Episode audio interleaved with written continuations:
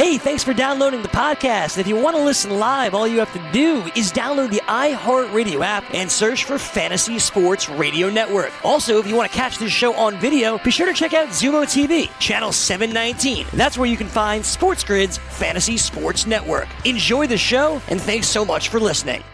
Rise and shine, sports investors. It is another beautiful day in the neighborhood. It's the freaking weekend, baby. I'm about to have me some fun. This is the early line right here on Sports Grid. I'm Dane Martinez. With me, as usual, is Kevin Walsh as we put the fun in functional sports content. We got a little bit of a sprint right here, right, Kev? Just an hour, and we are going to be focused on the National Football League. You know, Kev, we spent most of last week talking about the back and forth in Major League Baseball baseball, the back and forth in the NBA. We had our guy Cam in talking golf, talking the Belmont. We had our guy Martino in talking Euro soccer. So we can't, you know, ignore the NFL. We, of course, finished up our roster resets, but there are some kind of pieces of news that crossed our desk throughout the week as well that we want to get your take on and see if there's any value to be gained.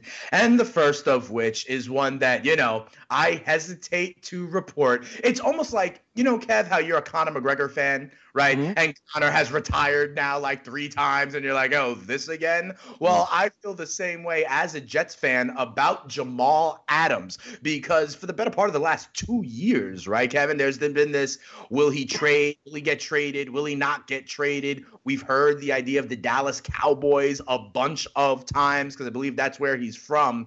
Well, it sounds like this time, straight from the horse's mouth on social media, you saw this. He kind of does want out and has, in fact, requested a trade. I will also say this, Kev. He's kind of specified the seven teams he wants to be traded to. And mm. guess what?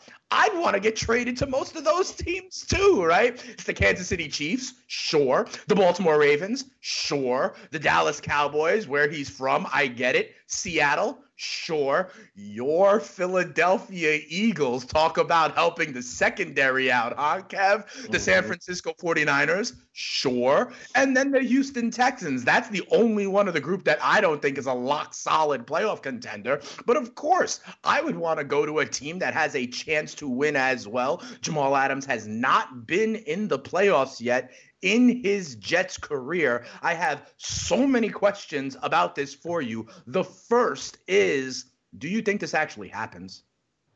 Wow, it's a tough call, man. Um, you're right to say there's definitely a lot to to take in from all of this, uh, yeah. uh, and I guess the jumping on point though is like how plausible is this? I, I, I mean, I'd lean towards I could definitely see it happening. Here's the thing, you know, I read a piece, um, you know, as this news was coming out, talking about how the Jets don't have to cave to this at all. They have him under contract for this season, then the fifth year option, then right. they can franchise tag him, and if We're they want, they can franchise tag him again. Right. Um, the thing is, I think the idea that they are going to be able to successfully just franchise Jamal with the way that things are going now, I, I think is is is a bit off base. Why they just won't give him the extension is to me where I think the disconnect is. And here's why. I understand that not everybody gets their extensions after three seasons. Some do. Christian McCaffrey, same draft class, picked two spots after Jamal, got his extension. I understand why maybe it's not always the best business move, but I think this situation, like all, it's a case by case basis. And I would argue to you, Dane, that when I look at the Jets and I look at someone to be a face of the franchise, a leader throughout, yes, Sam Darnold, that comes with the, the position of being right. quarterback. But Jamal Adams is the guy that they should be able to hang their hat on. Jamal Adams, to me, is the type of player who will go out of his way to recruit others to come and join your franchise. And if you give him 100% loyalty, which seemingly is the issue here, that he feels that he is not being valued, he believes that they were they told him he'd get an extension, and they're like, nah, listen, there's no reason for us to do it now. I'm not saying that the Jets don't have a point when they say we don't need to do this now. Of course, you don't need to do this now. But I would say it would be wise for them to go overboard for what is the, the most talented player on their football team, who I would argue has a positive mindset that I would want to influence other players on my team if things were going smoothly because Jamal Adams was an incredible pick at six, and it'd be a shame to see him leave under these type of circumstances. I agree with pretty much everything you just said, Kev. You know, and and and think about what we talk about, you know, as it related to the running backs looking for their deal, right? We kind of say both things simultaneously. We say we understand that it is not necessarily smart to allocate that much money or that much capital to the running back position. And we also say that there are a select few that, regardless of it not being smart, you still got to do it because they're above that line, right? And that's when we talk about the running back. I'm going to apply that same theory now to Jamal Adams. I agree with you that after three years, and when you have the idea of the franchise and the fifth year option at your disposal, it is not. No, you're right. The Jets don't have to do anything okay? And you're you're also right. It's probably good business sense in most situations to not do anything in this situation. But if you also acknowledge there are some players there are some fits for your team there are some ambassadors leaders flagships of the franchise that you have to do this with I agree that Jamal Adams qualifies as one of those people, especially for the Jets, as homegrown talent because he is vocal. He has already tried to recruit people a la Le'Veon Bell in years back. It did happen, and you're right. He uh, he wants to be here and he wants to be part of the solution in mm-hmm. turning that franchise around. And as we've seen before, whether it's from that clean slate draft we did, or whether it's, you know, on social media where people will be like, like for Jamal Adams, retweet for Derwin James, like it is clear to me that Jamal Adams is one of the best three safeties in all of football with Derwin James and Minkah Fitzpatrick. Like that's the answer. It's not even up for debate, right? Whether you call Adams one, two, or three three, I don't give a damn. You're splitting hairs. The man is an all pro, right? So he deserves it. I'm with you. He's a young ascending player, could be the face of that defense under Gregg Williams. The only other player I think on that defense that has that je ne sais quoi, shall we say, is CJ Mosley right? But he is someone who was brought in from Baltimore, albeit to be a leader, albeit to be a part of that culture. And I think he is, but he's, you know, a veteran. Jamal Adams is your guy that does this. So I absolutely agree with you that it should be done. I wonder I wonder if it will be done if they're just kind of kicking the can down the road or if they are like, yeah, we'll make the move. I got to say this, though. If the Jets wanted to make the move, and there are no indications that the Jets want to trade him, you know, mm-hmm. Joe Douglas is like, I'll listen if the phone rings, but I'll listen on anything right? Yeah. So there's no indication to me that the Jets will actually make a move here. But if they were to, what would you, as an Eagles fan, mm. trade the Jets for Jamal Adams? If I wanted your first round pick next year, would you give it to me? Yeah, he's he's certainly worth a first round pick. And from what we heard, is they wanted last year. When Minkah went from Pittsburgh, um, when Minkah went from Miami to Pittsburgh, I know the first round pick was involved, right? Because Miami yeah. used that pick for the offensive lineman in the middle of round one this year. Was it just a first round pick, or was it like a one and a four? Was it a one and then a two the following year as well? Because the market would have to be similar, right? I mean, Jamal Adams, I believe, may even be one year younger than Minkah. Um, so you as an Eagles fan, and you would think I know you think that your first round pick will likely be in the 20s next mm-hmm. year. So you would give me that. Would you give me your one this year and your two next year? Yeah. So the deal for Minkah was um, a a first round pick, right? That was then swapped a fifth and a sixth for a fourth and a seventh. Okay. So some back end movement, late round but stuff also. But Miami's first round pick was no was what we all knew was going to be pretty Pittsburgh. good. Excuse Pittsburgh, me, Pittsburgh. Yeah. Well, right. Miami thought it was going to be pretty good because they still didn't have Big Ben at the time, right? So we yeah. they had the idea that it was going to be maybe in the teens with a team like Philly or quite frankly any of the teams on Jamal Adams' list because he picked contenders. We're talking about you know picks that are projected mm-hmm. to be in the twenties. Yeah, now ultimately like where the Steelers pick landed. And you know what we've seen is the, that apparently the Jets want a first and then some other assets attached onto the back of it.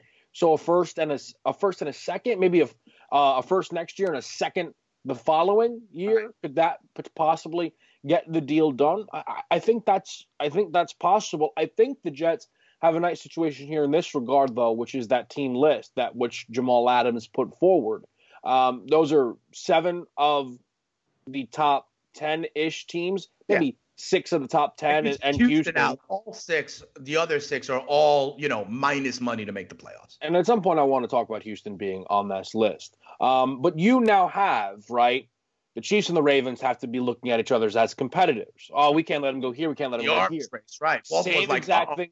Kansas City Philly. does get Jamal Adams. This could tilt the balance, right? Same exact thing for Philly and Dallas. Same exact thing for the Niners and the Seahawks. In fact, I would almost argue that this 17 list would, if like if the Jets were like, all right, let's what are the right, right, right. should get involved. Can you throw Green Bay and Minnesota on it too? Right? No, that's the thing. Like this is the perfect list yeah, I hear you. Of, of potential teams that they could, you know, Put New Orleans and Tampa on it also. right. No, but that's like, and it, and all of these teams could use the safety. Arm yeah. They like they could add a, a, you know a player like Jamal Adams into their secondary and see it as a significant boost. I think the one other thing though I'd like to mention, just in terms of um, you know, before we get to some of the other stuff here, because again, there's a bunch of stuff here. Yeah. Um, is I would have to think some Jets fans are annoyed that the report came out that he apparently will not um, force an extension on the, on upon the team that trades for him.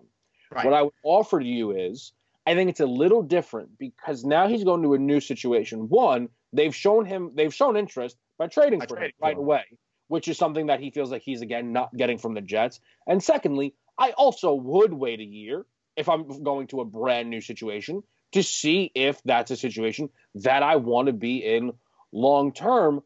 Right. You know, so it, there's, there's he goes to Houston and then Deshaun Watson walks next off season. Then I don't want to stay there anymore. right. I, I think I think that Jamal Adams, in in this regard, has played you know the, the situation pretty well. It, it's a matter of is are the Jets' only options extending him or trading him?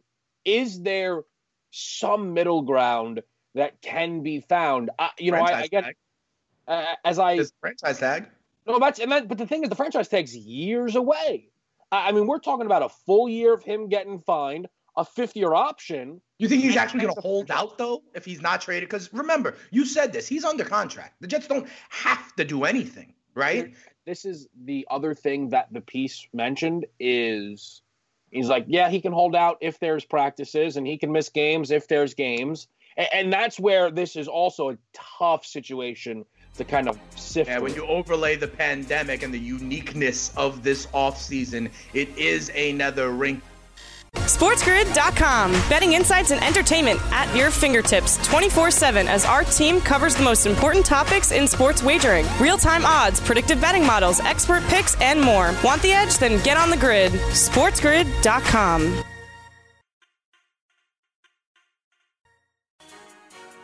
Welcome back into the early line on Sports Grid. Kevin and I giving you the edge. And I'm throwing up in my mouth a little bit because our headline story here is about foundational piece of my defense, Jamal Adams, formally, I guess, finally making it known that yes, he does want the Jets to trade him. He even went so far as to name seven teams. We were talking about how it's an intriguing list because a lot of them are like competitive partners in the NFC West or in the AFC for the conference championship, right? Or for the NFC East. And so maybe it was artfully formed. You know, Dallas knows they don't want Philly to get him. So maybe they have to go above and beyond and try and play defense or block another team from getting him if there is truly a Jamal Adams market.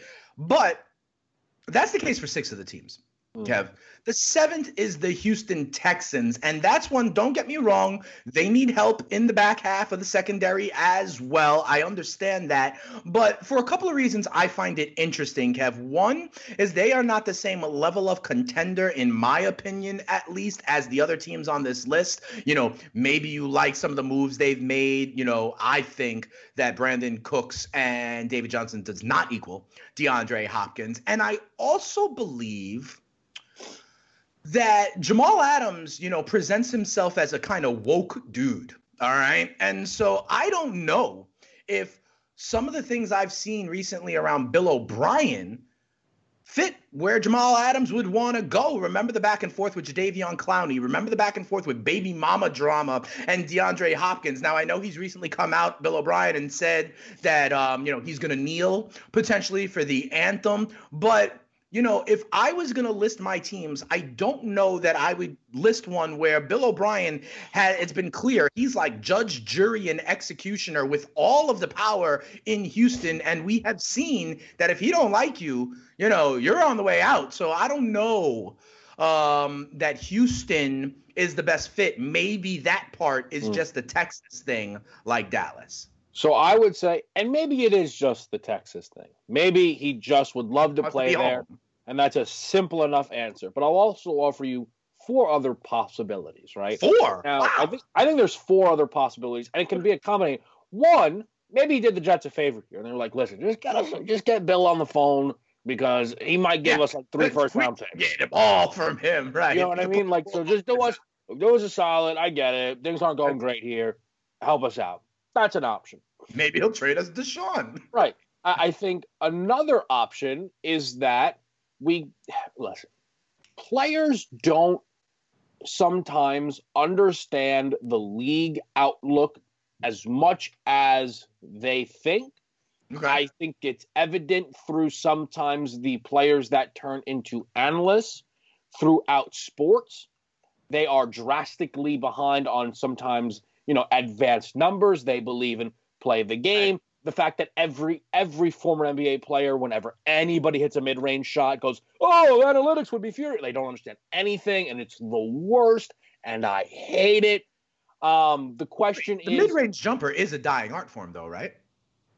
Yes, but okay. like when when it's made by Chris Paul, who hits it at a significant rate, sure. analytics understands what. Yeah, we don't have to get into it. I'm just like that is though the evolution of the NBA. Like, is why Carmelo Anthony's not in it anymore with the mid-range jumper. No. Well, yeah, it's why Carmelo had to evolve his game to take a more valuable shot. My bad. no, it's all good. No, it's all, it's all good, right? But the idea that maybe like for us who know that the Texans are supposed to be like the third choice team in their division, maybe Jamal goes. They won a playoff game last year. Right. We're right there versus the Chiefs this team, if you add me, we're going to go to the Super Bowl. And, right. and like, do I think that? No, but like, maybe. So then the other option is Deshaun Watson. Right. And Deshaun Watson is someone that I would have to imagine is absolutely loved by other players in this league. He's not only incredibly talented, but he's one of the uh, few quarterbacks that we saw that was out there on the front lines during uh, the protests. And I, I think that just like, yeah, I'll, I'll line up with that dude any day, something I can totally buy. The last one, I go on the other side with the Bill O'Brien stuff than you. I think Bill O'Brien saying that I'm willing to go out there and kneel, I'm not saying that erases any other issues that he's had, but a white head coach saying that I will kneel with my players. And again, I think that he did that from a sincere standpoint. Maybe I'm wrong. I don't know. But I think th- those are the type of things that get other players in the league's attention, and they go, "That's a guy I'll play for. That's a guy I can trust." And again, Bill, Bill O'Brien, up to this point, not really had that kind of reputation. Fair. But I think those are the type of things that can potentially maybe even change the outlook of the Houston Texans. And I think that's also another plausible reason how they landed on a list of six of the best teams in football. Right. Fair enough. And uh, just to check, you know, Houston is the only one of the six where the minus money is for them to not make the playoffs. They are minus 178 right now with our partners on FanDuel to not make the playoffs, plus 144 to make the playoffs. Although Jamal Adams is one of the players in the NFL that if they move teams, it will move the number a little bit. So I do think that is absolutely interesting. Another piece of news, unfortunately, uh, that we have to talk about is out there in San Francisco, Kev. You know, in San Francisco, uh, Deebo Samuel, one of these kind of Swiss Army knife wide receivers for the San Francisco 49ers, who really did come on late last year. Um, you know, towards the end there, him and Emmanuel Sanders were kind of the two biggest wide receivers, and Deebo was doing things like the end around. Deebo was doing things like the wide receiver pass. He is the reason I bet over two and a half players will throw the ball in the Super Bowl. And boy, did I almost catch it on the first drive of the game. But I digress. Unfortunately, when working out, um, earlier this week. And, you know, Kev, last I checked, football is still a violent game, right? Uh, whether you're socially distancing or not. So, as now some of these players are starting to work out together, right, and starting to get themselves ready for mini camps, which we believe is going to happen about a month from now. Unfortunately, Deebo broke his foot. Uh, they're saying it's one of those Jones fractures. He's going to have, you know, he's going to clean it all up, fix it up, have the surgery. And it sounds like he is out. They're saying a timetable of three to four months. All right. Now, July, August, September, that puts you at mid September to mid October. So potentially missing, you know, the beginning of the season. Talk to me about the impact of a loss of Deebo Samuel for the defending NFC champs. Yeah, I think this is massive. I think from a fantasy perspective, I'll I'll, I'll toss it to you to, to sure. how you try and handle a guy that's going to miss four weeks. That's supposed to be pretty valuable. But what this does for the Niners to me, it it, it feels significant. I don't want to overrate things. Kyle Shanahan is again incredible, and he has the ability to get a lot out of talent.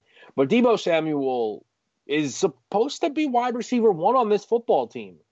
And they better hope that Brandon Aiyuk was a pick that was worth making. I mean, we talk about him coming on last year when I saw, you know, Deebo Samuel. Yeah. Um, in six of his last eight games to end the season, and that's including the three playoff matchups, he ran for 20 or more yards, uh, six again of those eight times. He had a pair of rushing touchdowns in the last two regular season games, um, which, you know, was big for them. And the receiving work was not outstanding, but you could see it was growing, and we were expecting, a, you know, somewhat of a big. But he's season. greater than the sum of his parts, you know, especially in that offense, right? Yeah, he's he's very very versatile, and he makes them, you know, harder to guard. So that's big. It's tough to say, like, you know, you mentioned Jamal Adams, right? He yeah. moves a team's yes no playoff bet, things of that nature. I don't know if Deebo Samuel does in the same way. He's not the big name. It's a four week miss. But as we went through that opening schedule there, so mid October, right? Let's take a look actually at that would be schedule. at its lowest, at its furthest. That would be four sure. months out, right? And it's three to four months. Sometimes these athletes beat that, right? So it could, yeah, you know, it could be only missing, say, like week one. I mean, that's also potentially he could make yeah. it for the opening week. I'm not positive. They're saying three to four months now. If you split the difference and call it the first four weeks of the season, October fourth, you've got a home game versus the Cardinals the double up at MetLife, yeah. Jets and Giants, and then a home Sunday nighter against the Eagles. Now, maybe that works in their favor. Two toughest games are at home. They will still be favored regardless of Deebo being there or not. But yeah. if they let one of those slip and then get clipped by one of the Jets or the Giants, and it's a two and two start, and now all of a sudden we're thinking Super Bowl hangover. Oh, what should we really have thought about moving on from Jimmy Garoppolo? Like, it's just it's an it's a I think it's a piece of news, Dane, that it'll be difficult to say how important it is, but I would tell you that there is a chance that this could make this can make a big difference in this team having the number one overall seed and playing on wild card weekend. Yeah, you know, I I don't think it matters as much as you because I'm not ready to make the assumption that he's going to miss like 3 or 4 games. I think he's going to only miss wind up missing like one or two. Okay. And in that situation, I don't know how much it moves the needle. I agree with you that Deebo has a very particular value to the 49ers offense. Mm-hmm. Absolutely. Okay. And because of that scheme, you know, they put people in different roles, and Deebo has a very important role. I just, at this point, don't know that he's going to miss as much time. From the fantasy aspect, I will also say this. You know, obviously they drafted the kid Brandon Aiyuk out of Arizona State. Another name, and I've mentioned it before, Kev, another name I just want to have on people's radar is Jalen Hurd. Jalen Hurd is another, and you kind of gave a little bit of a look, right? Because he is another, Kevin, as you know, Swiss Army knife dude, right? At Tennessee, he was a running back, he was a wide receiver, right? So I believe, and he was out um, for I think all of last year. He is back, and I think I'm not saying that he's going to make up all of Deebo Samuel, but I want people that know the name because I believe that Jalen Hurd has an opportunity to start to fill some of that Swiss Army knife role in the offense. And so, definitely a name to know, especially if Deebo does miss extended time. Um, I've talked about the value of Deebo in the scheme in this mm. offense, and it's the Kyle Shanahan offense, right? We saw it in Atlanta to great effect. We're seeing it now with the run game in San Francisco. Well, the Niners are excited about it also, Kev, because they decided to extend Kyle Shanahan with a new six-year deal, and I think he deserves it, right? They they they are certainly on the right path. Him and John Lynch, the GM, are tied to the hip, have the same vision, and they've had the opportunity to implement the vision and they are seeing the fruits of the labor, um, sure, extend the man, right? Oh yeah, I mean it's a no-brainer. I think if you were to do uh, a draft of coaches, Kyle Shanahan has the chance to go number one overall from uh, from what he's done standpoint. With yeah, with the age perspective. I think the biggest thing when I look at this though, Dane, is just what it means for the NFC West. And when you look through that division, yeah, we've talked about it potentially being able to send four yeah. the playoffs. And think of those coaches, right? Two wonder kids, your first overall pick, and maybe like the the the, the grand old man in Pete Carroll, right, was the all NFL coaches with Belichick for the last decade. Absolutely. We'll talk more about the NFC West and some other news in SportsGrid.com. Betting insights and entertainment at your fingertips 24 7 as our team covers the most important topics in sports wagering real time odds, predictive betting models, expert picks, and more. Want the edge? Then get on the grid. SportsGrid.com.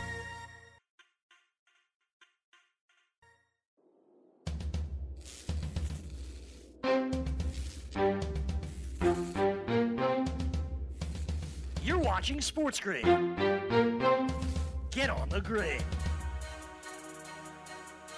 All right, welcome back in, everybody. It's the early line, putting the fun and functional sports content. As always, I'm Dane. He's Kevin. We were talking about, you know, Kyle Shanahan, and you know, you made an interesting point about the NFC West overall right? And you know, I thought about it like Wonder Kid, Sean McVay, for a little while with a recently drafted franchise quarterback who got his extension. Cliff Kingsbury looking amazing, right? In his house at the draft pad, you know, with young first round oh, number one overall pick Kyler Murray, right? San Francisco in a similar boat. Seattle, obviously, also with a lot of stability in their brain trust as well. What do you see as the future in the NFC West, Kev? Because, you know, Shanahan's going to be there for a while at least. Yeah, so I think one of the undeniable things of football, uh, and it's maybe it's only because of what Bill and Brady have been doing forever, but I think it's just, I think it's, I think it, the reason why they did it is why this is fact. Nothing is more important than your quarterback head coach pairing. It's yeah. it's the most important thing in this sport. So I have an initial point that then takes me to a secondary point. But the initial point is as we look through the NFC West, right? If I offered you quarterback head coach pairings over the next three years, I think you might have, right, that you trust to still be in partnership. I think you might have four of the top five, top six pairings all in the NFC West because Goff's under contract and Sean McVay's 34. There's really no change in being made there. Cliff is 40, just came in with Kyler. And I would say after year one, people are pretty excited about what year two is going to bring. And now Kyle just got his extension. John Lynch, I'm pretty sure, gets extended every three days. And we also know Garoppolo is extended. And by the way, Kyle Shanahan is 40. So they don't seem to be going anywhere. And Pete Carroll, albeit 68 years old, seems like one of the most vibrant coaches in the league. Russell Wilson is the man in Seattle under contract. So that to me, like what that means is that this NFC West, every year we do this thing, is going to be like, you think they can send all four? All right. right. Is Russell's up this year? Russell's down this year? Is right. this the year the Cardinals pop? Oh, the Niners had a bad season. It's going to lead to a lot of trickiness. But the the the secondary point that kind of I you know, and this is what happens when you start spinning your wheels and it, you know you start taking right, things further than they need to be. But Cliff is forty, Kyle is forty, McVay is thirty four, and Pete Carroll is sixty eight years old. Right. Okay. So you're talking about three coaches just being in this division right. that Russell will have to see six times a year, right? And it's just like, man, I, you know, the world where he all of a sudden can't get through them, I don't think is impossible. Pete Carroll retiring sooner than later, he's 68. I, I mean, he's super vibrant. My point is here if age is just Carroll, a number. Let's not do that. Remember, because otherwise, Gregg Popovich can't come to the bubble. well, no, listen. I'm, I'm, I'm, i mean, Pop is 71, and we also often talk about what vibrant Pop hanging up, right? fair, fair. And these fair. guys are 28 years younger than him at the least. I just have started to wonder that if there becomes a situation, because somewhat, Dane, and I think you, you know, watching as, as much Seahawks football as you do, right? You would you would have to say that the, I don't know if the game's past Pete Carroll, but I think we're at a situation now where Russell helps Pete a lot more than the other way around. And their insistence on running the football while having Russell Wilson has been damning. And if there just gets a point where Russell's maybe a bit frustrated with things and Pete all of a sudden goes and now they're in a holding pattern and they can't figure it out, and you look at the rest of this division, I think Russell Wilson not finishing his career in Seattle is more in play than I had recently thought. Uh, I mean, that's interesting. When you first when I was talking about teams that I would trust will have the same quarterback and coach pairing three years from now, I thought about a few others. Um, I think that'll be the case in Philadelphia. Yeah. I think that'll be the case in Kansas City. Mm-hmm. I think that'll be the case in Buffalo. Um, and because I am a little bit higher, I and I think Baker's going to bring it on back. I think that's going to be the case in Cleveland as well. Um, I would say New York, but I don't know about Gase. Um, but it is interesting the idea of the churn of that consistency. We've talked about it a lot, especially in this season with the pandemic and the unique kind of circumstances there. We talked about it when we were previewing your division of the NFC East, Kev, right? How three of the four teams do in fact have turnover at the head coach position. Mm. However, when you started talking about Russell and kind of the back end of his career, all I'll say is there were a lot of ifs in those sentences, right? You were like, if the Seahawks find a place where they can't get past these other coaches, if Pete Carroll walks away sooner rather than later, if Russell starts to get frustrated, you know, those are things that in combined to make your point are just a little bit of a bridge too far for me. And the other thing I would say is the Seahawks are one of those organizations that I believe are kind of run well. And so when Pete Carroll um, does decide to kind of hang them up or knows that his time is limited. I think A, that the organization will be smart enough to have a succession plan in place. I believe B, they'll be smart enough to have Russell Wilson be part of that conversation. And there will be no shortage of quality head coaches that would want to take over um, a team that has Russell Wilson probably still in the back half of his prime, you know. So um, while I understand what you're saying and mm. the idea that there's a lot of new stable in that division, and then Russell may be the next one to kind of uh, cycle through. Um, that's plausible, but I, I don't connect all those dots in the same way. So the thing is, they're struggling to kind of get through the teams now. They've not won the division the last three years. They're not favored to do so again. And again, when you watch this cycle, right, like the Niners hit a higher ceiling than the Rams hit a higher ceiling, and now maybe the Cardinals will hit a higher ceiling. Part of the issue is I don't think they appropriately value Russell Wilson. He is one of the two best quarterbacks in football. He's ridiculously good. But they like they lost the Cowboys game in the playoffs simply by by bad play calling. Because they just kept running the ball and then it'd be third and ten, and he'd do yeah, but something. Kev, magic. they are a perennial playoff team. Like, what do you because mean they can't get past them? Like, they're, they're in the playoffs every year. They the thing right no so but the thing is they're not the class of the division.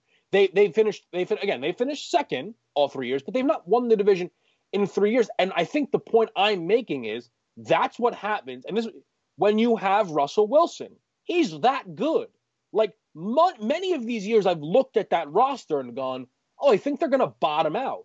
We've had multiple, right. and Russell just doesn't allow it to happen. Yeah, he just doesn't allow it. So my point is, Russell is not being lifted by his surroundings, and we are at a point in the league where that can only, I think, last so long. We're seeing more movement at that quarterback position, I think, than we're used to. Tom That's Brady fair. now plays in Tampa Bay, right? Peyton didn't stay in Indianapolis forever. Phil, Philip Rivers wait a second, is but now like late 30s, okay? That's sure. the Russell.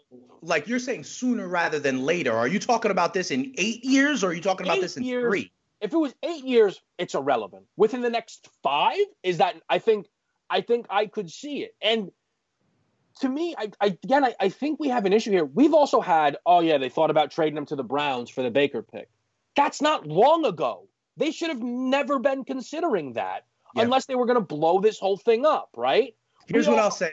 Here's what I'll say real quick, right? Like Russell Wilson is not Aaron Rodgers, okay? In terms of the relationship with coaches, in terms of maybe wanting to move and all that and Aaron Rodgers is still there. And you we've said for a while, they need to get Aaron Rodgers some help. They need to get Aaron Rodgers some help. We were lamenting the fact that they didn't get him help. He has literally been called like a coach killer on some level, right? Cycling through all the guys and yet he's still a member of the Green Bay Packers. Like, and Russell Wilson is, I believe, so much more of a positive, optimistic ambassador, go Hawks kind of stuff that I don't know that it would even get like what I'm saying is like Aaron Rodgers, we're talking about may not finish with Green Bay, right? And yeah. and I'll give you that one. And Russell Wilson is like nowhere even near that context or situation, in my opinion. I think that this Seahawks team, for some reason, wants to blow this up at some point. And I just think 68 year old Pete Carroll retiring would be that first piece. And if he retired when he was 70, now this is the thing, right? Pete Carroll might be coaching in five years because whenever I look at him, I don't think that dude's old. Right. He right. looks like he acts like he's like 50. He's got so, some energy left. Yeah. Like he 100% does. They have just felt like a team to me that has almost been waiting to blow it up. Like I remember like two to three years ago, right, when they were, were not sure if they were going to give Russell the extension. Being like, you know what, man, get every first round pick that's ever existed and trade him go for it. Why not, right? And I just, if Pete Carroll retires, and then they look at the scope of the division, right? And it's what it is now, which is in these these really really strong pairings that give them very high floors. I just I wonder if there's a mutual even even a mutual We'll proportion. I, I, I mean, again, there are a lot of ifs there for me personally, and and two or three years down the road, who knows if the McVay and Goff experiment are really working? Like they've been taking steps back. We don't know. I, I understand your point, the idea that in some point in the future, Russell could look around and say, "Hey, wait a second, I might not be in the best place." I personally, um, don't go all that way. I don't think all of the conditionals will be met. I do want to move to one more story though here, and it's a former Seahawk. It's okay. a former Seahawk, uh, Josh Gordon, who had some time with Seattle, with New England. He and another kind of like. Um, you know, Groundhog story day story, right? We talked about Conor McGregor's retirement, Jamal Adams wanting a trade. Well, Josh Gordon is applying for reinstatement um, we all know about this. At this point, he led the league in receiving, what was it, like 2012 or 13, like seven or eight years ago, but he is still only 29 years old, Kev. And when I think about even like some of his former teams, like New England, they could use a wide receiver with the talent of Josh Gordon. Does Josh Gordon make it back? Like we've been talking about Cam Newton, Colin Kaepernick, Antonio Brown. Does Josh Gordon uh, suit up this year? I mean, based on what we've seen from Josh Gordon's career, yes, because this sees seemingly the pattern. He gets back in. I, I, I have to tell you, when I saw that, I was like, oh, I totally forgot he got suspended. I totally mm. forgot that that was like a thing. And I get it's just like it's become so common. And look, there's there's so many different things that's happened with Josh Gordon, right? I remember, I think once he he like lost the season because he had a sip of alcohol on a yeah. flight home. It is a like, little different than Antonio Brown, and I do want to make the point and compare and contrast.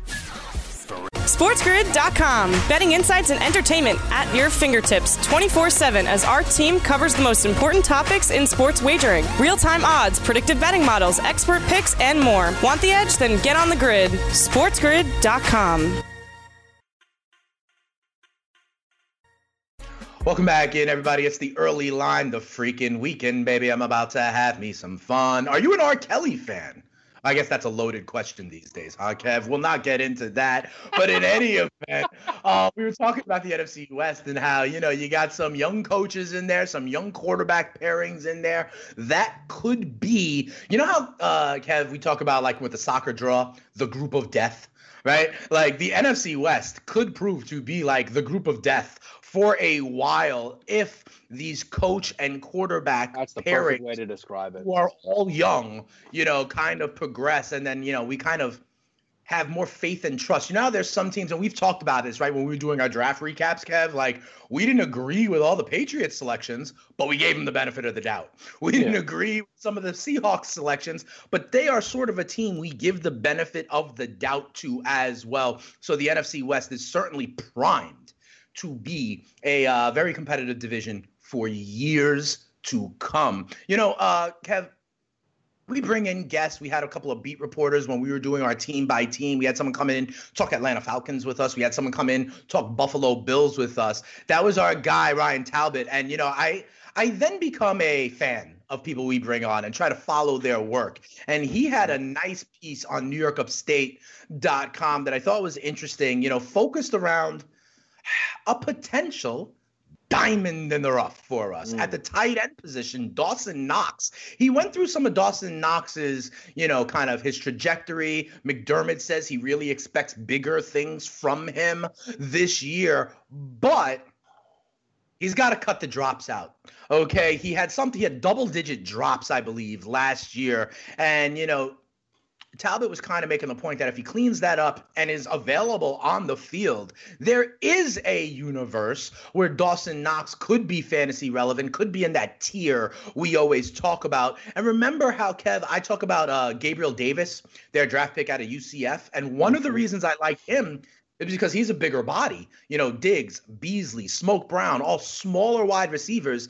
Knox fits into the category of someone who could be the red zone target, could be that middle of the field preference for Josh Allen. You buy what a boy Talbot is saying?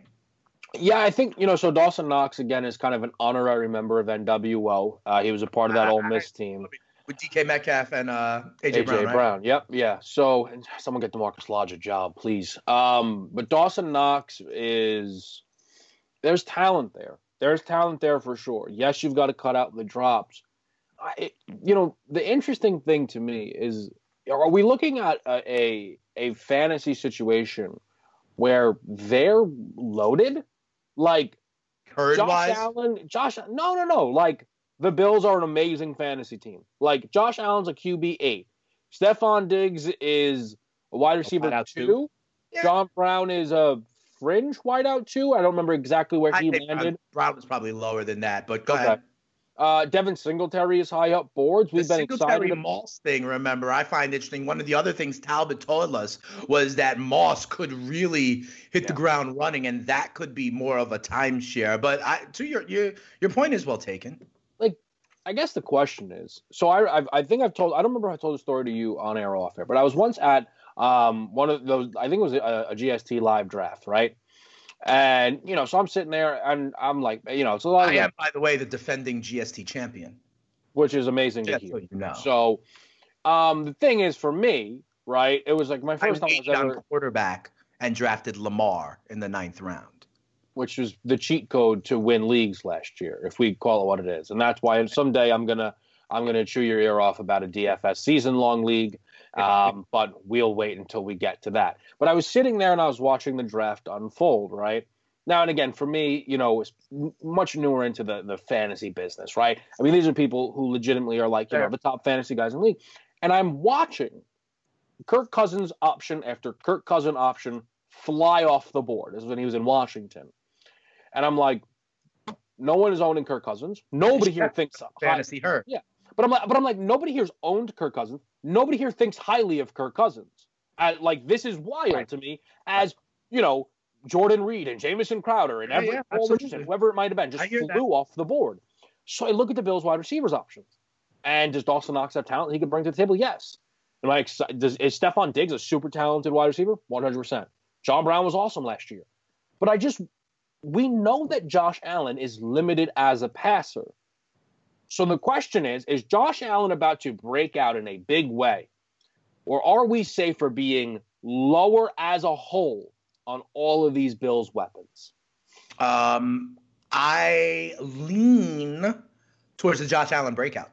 Um, that's the way I lean, and I have to be consistent, right? This is that year three quarterback. I'm leaning towards a Sam Darnold breakout. I'm leaning towards Baker Mayfield getting back into it, right? So I've got to think the same thing with Josh Allen. When we were covering the Bills, Kev, I said, you know, job one was for them to get Josh Allen some toys, right? Mm-hmm. Because he did take them to the playoffs last year. They do have an above average defense. And I thought Josh Allen was taking the steps you expect to see out of a second year quarterback. And we talked about how the need for Buffalo was to go out and get like more high octane. Right? Mm-hmm. They did so with mostly Stefon Diggs, getting the kid Moss in the draft as well. And now I think they have a stable of solid weapons, right? You know, Diggs, Smoke Brown, Beasley in the slot, solid. Singletary, a kid who came on last year, Moss, a rookie who people like, solid. You know, Knox, solid, right? But as for Dawson Knox specifically, I don't think I can get behind his fantasy potential value personally, Kev. Part of it is because of what we're just saying now, right? There's mm-hmm. other weapons there now for Stefon Diggs. You know, Knox was there last year as I don't want to say last man standing because it was an injury, but you know, he became one of the better options. And I don't think that's going to be the case with Stefon Diggs on the field and a different kind of game flow. And also because if you look at it at the very end of the season, also it's it's not impressive. To have one catch for 33 yards, one catch for 11 yards, one catch for 37 yards. So maybe you like the fact that his catches are going 30 yards, but come on. I mean, and look at the targets, which is really what I'm looking for in tight end, right? In the targets, there were two games where he had four targets, one two games with five, but most of it is one target, one target, two targets, three targets. That's not the opportunity mm-hmm. that I'm going to want in my tight end. I bet Dawson Knox could be a good player for the Bills, but not for my fantasy team personally, is my opinion. He's free. So yeah. the thing is, if you wanted to, and what I mean by free is you can get your last pick in every draft. Uh, if you wanted to just toss him on there because he is coming into year two. We know fair. tight ends year one is usually not so a great like situation. though. Coming into year two. Yeah. You know. I mean, he's. I don't know if you have. I mean, I have one. I'll bring up Knox 80, right now. I have You're, one ADP source that has him uh, as tight end twenty nine. So. 27. Okay? okay, so we're talking about the same thing. To your point, he's free, right? So in a 12 team league, I don't know many people that are drafting two tight ends, right? But even if I go so far as to number 14 or 15, right? And I think about other tight ends that you can have for free. There are plenty that I would take over Dawson Knox. Here's a couple just to name a few. Jonnu Smith in Tennessee, Jack Doyle in Indianapolis, your boy Dallas Goedert in Philly, Eric Ebron in Pittsburgh, Ian Thomas in Carolina, the breakout of Chris Herndon with the Jets, potentially even Blake Jarwin in Dallas now with no Witten anymore. So, yes, Knox fits into that category, but I don't know that he's my preferred option of all of those. And I didn't even mention guys like Noah Fant, Hayden Hurst, which are also below number 12. And honestly, the, to me, like I think we've run our course here with Dawson Knox. Again, if you're someone that's going to find him as a sleeper, it's free, right? Right. But you you did give a name out there that we have we never I don't know if we really talked about enough, and it was Eric Ebron. Ah. I mean, Eric Ebron was was pretty good last year, if yes. I remember correctly. He now well, goes. He to, it was the year before that. He had like. It the year before that he okay. Indy, yeah. year before that he had popped off. Yeah, I just think him going to Pittsburgh, where Big Ben does like the tight yeah. end. I, I, mean, I agree. You know, and what tight end number do you got in there? 19. The issue for me, the issue for me, and I like that also. I think that's a good thing to identify. By my count, they also had Vance McDonald still.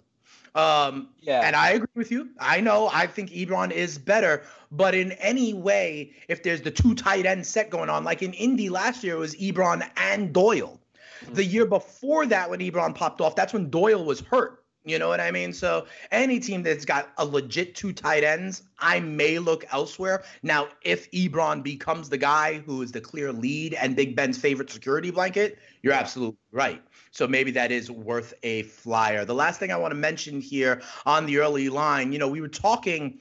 I believe it was yesterday about you know how the owners in baseball didn't maybe want to go into October, and we had cautionary words from Dr. Anthony Fauci, and it was about you know October, the fall. We're gonna have a fall wave. I don't know, expressing some concern, and we thought about it.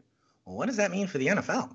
right? And uh, we're starting to hear a little bit more. Um, there was a back and forth on social media. You can see it in some papers. I saw it in the Oregonian. Fauci is, in essence, saying the NFL is probably going to have to have bubbles.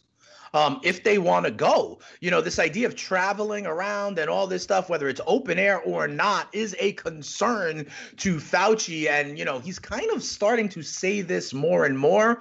Um, I know different people have different opinions on if we're beating this virus or not, what the curve looks like, what the curve is going to look like. Mm. But Kev, he said pretty clearly that it's a concern for him and he doesn't know if the NFL could really go unless it is in some kind of bubble approach like we're seeing with some other sports. Yeah, this is the toughest thing about all of this is it's also at a period where we're like, oh, maybe our, our, our fans back. We don't know what to do. Right. I guess the, the one thing I would say is can they go they take divisions by their location. So the East goes with the East, North, so like on and so forth.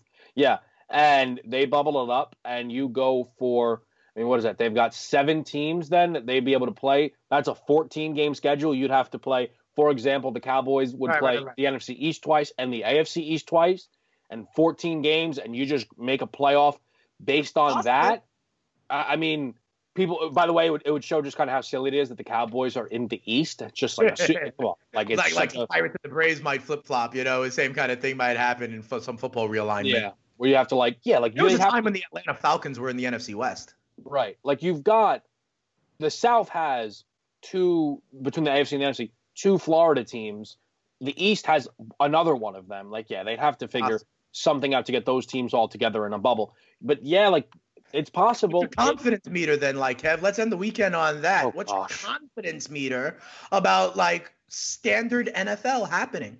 Let's go with a seven because it's a good number, and I don't even know if I believe that. I don't even you know what remember that Remember that number because we will see what Kevin's confidence meter looks like as we evolve and as we learn more. We'll be back for a brand new week on Monday. It's the weekend edition of the Early Line. For Kevin, I'm Dane. Have a great weekend, everybody. SportsGrid.com. Betting insights and entertainment at your fingertips 24 7 as our team covers the most important topics in sports wagering real time odds, predictive betting models, expert picks, and more. Want the edge? Then get on the grid. SportsGrid.com.